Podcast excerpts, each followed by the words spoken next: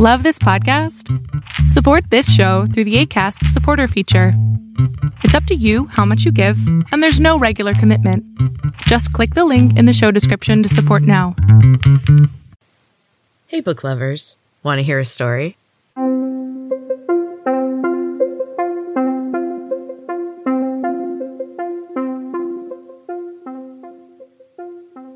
Welcome back to Storytime with Em. This is a mini episode from Em's Books and Cats podcast where I am sharing my book Feelers, a chapter or sometimes two a week.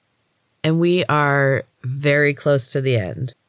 Please enjoy chapter 27 of Feelers. Mills talked for hours. At some point, Elena left the hut, but I didn't notice at the time. It was only after Mills left to meet with the village leaders that I snapped out of my intense stupor and stumbled outside to find her. Elena was seated on the platform behind the hut. The sun was sinking behind the trees, and the sky was growing gray with pre dark. Her feet swung under the platform above the empty space. My stomach lurched at the sight, but I managed to sit down and scoot myself over to the edge. Slowly, I swung my legs over the edge and felt the emptiness below me. My stomach flip flopped again. Nice night, I said in a shaky voice, trying to make it light, but failing. Elena didn't return my strained smile. What's up, Elena? Her eyes widened and she glared at me. What's up? Really? Oh, I don't know. Maybe the brain exploding information that we just learned? Among other things, the fact that you have to be a third incarnation for it to work? I put my hand to my forehead and squeezed my temples. So, I don't mind. You have to die.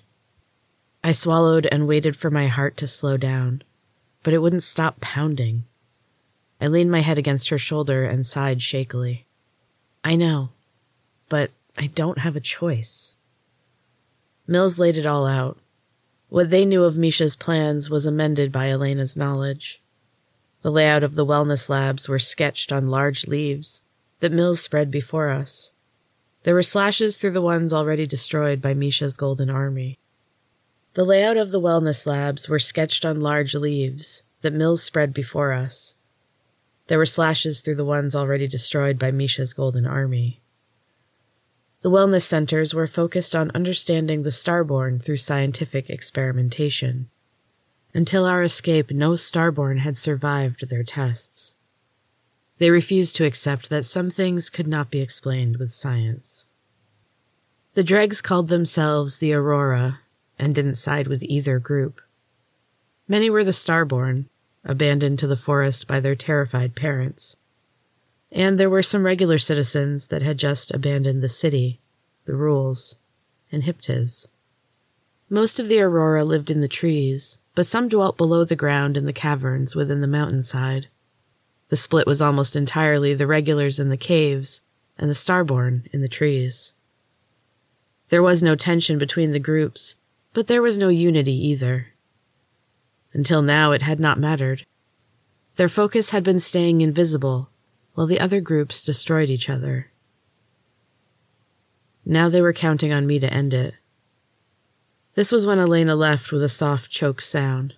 Mills watched her go and reached across the table to take my hands. Listen, Hesh, she said. My head snapped up. Mills laughed. Please, I know who you are. Better than anyone else. I know your true name. Now listen up. She leaned in close. Your friend is already locked in her powers. But you, my dear, are different. I know you hate the word, but at times it has great power. She squeezed my hands tighter and looked intensely into my eyes. Do you ever wonder, she whispered, what you are exactly? I'm a witch. I responded immediately. I had known, but I hadn't understood. Suddenly it all made sense. Just like you. She smiled and released my hands. She leaned back and refilled our teacups. Unfortunately, you're right, she said, lifting her cup to her lips. Elena was staring at her hands. They were knotted tightly in her lap.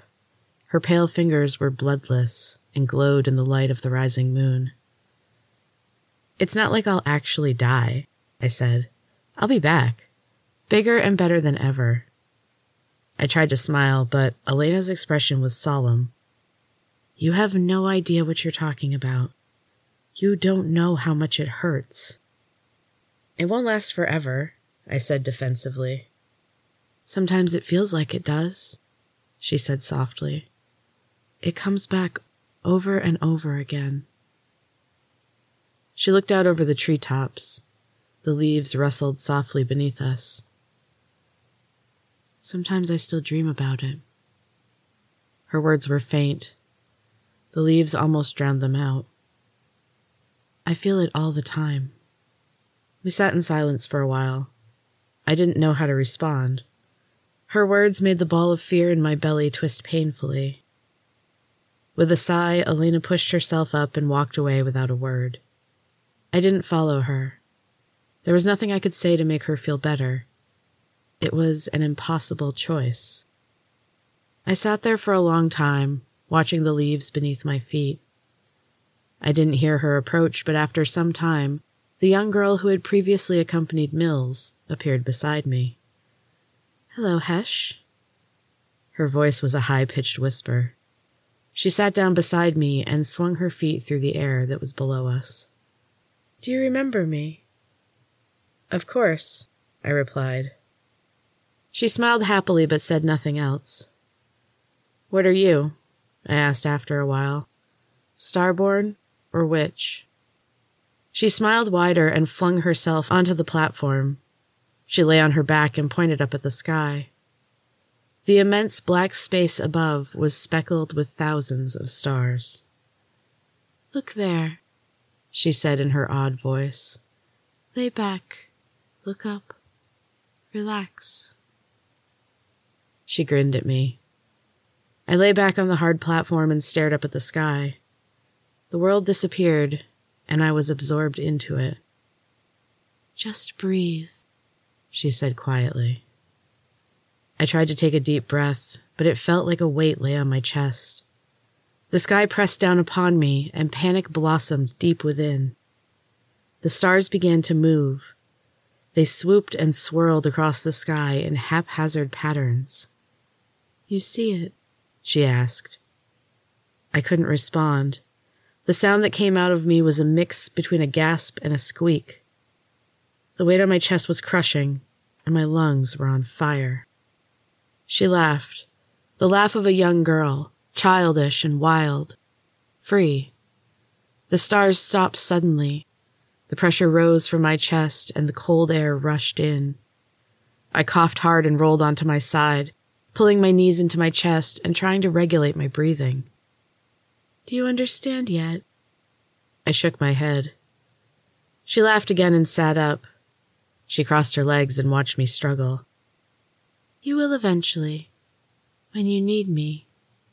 I am your friend, Hesh. I know your true name. My coughing ceased and I sat up. She was gone. I looked around quickly and got to my feet, but she had completely vanished. As I moved toward the hut, I saw Mills watching me from the shadows. She stared blankly. Her eyes were completely white, and they glowed a little in the sparse moonlight. One hand rested on the hut. The other reached out at something I could not see. I approached her cautiously. Her body was tense and straining. Her hand trembled, yet her face remained vacant and slack. Without thinking, I touched my fingertips to hers, and the surge of energy sent me flying backward. I skidded to a stop at the edge of the platform, catching myself against a post. Mills crumpled to the ground. I scrambled to get up and run to her. My body ached painfully when I tried to move, but I made it to her side. I was relieved to find her breathing.